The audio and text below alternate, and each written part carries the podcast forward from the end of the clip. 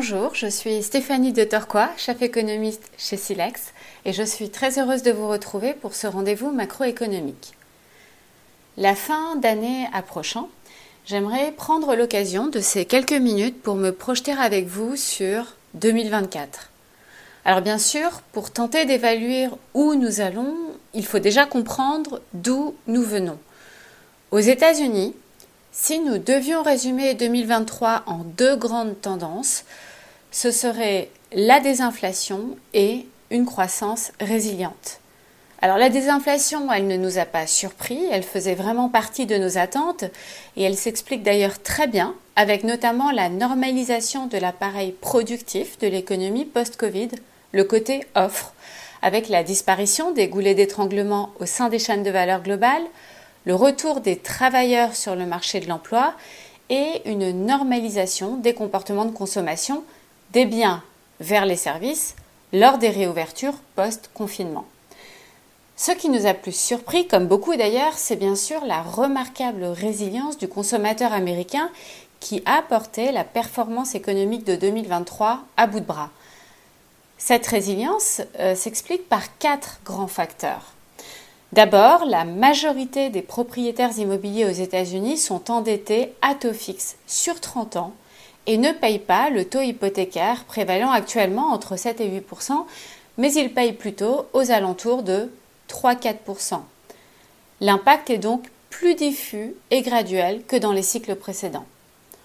Ensuite, euh, la dette des ménages a beaucoup baissé depuis la crise de 2008 et ils peuvent par conséquent consommer plus sereinement d'autant plus qu'ils ont accumulé un excès d'épargne phénoménal pendant la période Covid. Mais cet excès d'épargne baisse rapidement et sera totalement épuisé d'ici la fin de l'année prochaine. Troisième point, le marché du travail est parti d'un niveau plus tendu que lors des cycles précédents, avec une pénurie de travailleurs importante dans le secteur des services, faisant face à une demande de rattrapage très puissante lors des réouvertures. Alors ce marché de l'emploi se normalise actuellement et pourrait bien se détériorer plus tard en 2024. C'est en tout cas euh, ce que les indicateurs à haute fréquence, comme par exemple les inscriptions récurrentes au chômage, commencent à indiquer. Et enfin, le déficit fiscal américain s'est fortement creusé en 2023, défiant la logique économique qui voudrait que celui-ci se réduise en période de surchauffe. Cette dynamique euh, ne se répétera probablement pas en 2024, année électorale. Et puis, euh, n'oublions pas quand même que la Fed, la Réserve fédérale américaine, vient de monter les taux de 525 points de base en moins d'un an et demi. Les conditions de crédit se sont fortement durcies et leurs effets continuent à filtrer dans l'économie réelle. Nous voyons d'ailleurs déjà euh, les taux de délinquance sur les cartes de crédit augmenter de façon marquée, signe avant-coureur d'un ralentissement de la demande. La fonction de réaction de la Fed sera, dans ce contexte, centrale l'année prochaine.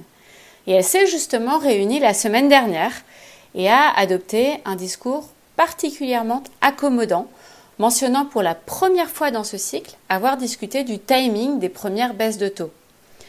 Et si elle baisse les taux effectivement aussi rapidement que les marchés l'anticipent, à l'heure où je vous parle, c'est-à-dire dès le mois de mars de l'année prochaine, alors que la demande est encore soutenue, la récession pourrait effectivement être évitée.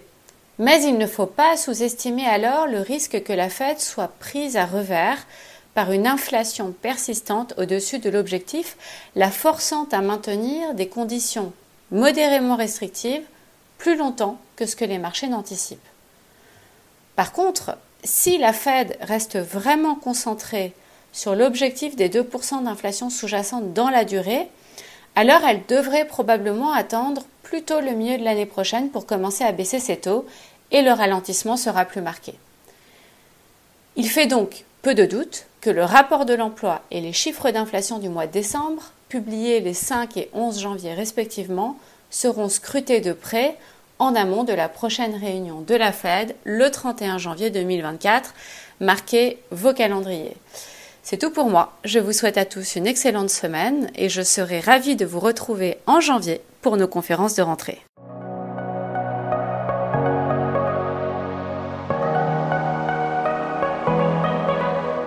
Ce document audio est exclusivement conçu à des fins d'information et son contenu n'a pas de valeur contractuelle. Il n'est pas destiné aux personnes qui seraient citoyennes ou résidentes d'un pays ou juridiction dans lesquelles sa diffusion, sa publication, sa mise à disposition ou son utilisation seraient contraires aux lois ou aux règlements en vigueur. Ce document audio ne constitue pas et ne doit pas être interprété comme une offre de service d'investissement, un conseil en investissement ou une recommandation d'acheter, vendre ou conserver un instrument financier. Les données chiffrées, commentaires et analyses figurant dans le présent document audio reflètent le sentiment de Silex sur les marchés, leur évolution, compte tenu du contexte économique et des informations possédées à la date d'enregistrement du document audio et ne sauraient toutefois constituer un quelconque engagement ou garantie de la part de Silex. Ils peuvent ne plus être pertinents au jour où il en est pris connaissance. Tout investissement en instruments financiers comporte des risques, notamment de perte de capital, et tout investisseur doit prendre toute décision d'investissement au regard de sa situation personnelle et patrimoniale, indépendamment de Silex, et en s'entourant au besoin de tout avis ou tout conseil spécialisé. À défaut d'indications contraires, les sources d'information sont celles de Silex. Silex se réserve le droit de modifier à tout moment le contenu et les termes de ce document. La politique de traitement des données est disponible sur le site internet de Silex. Tout droit réservé.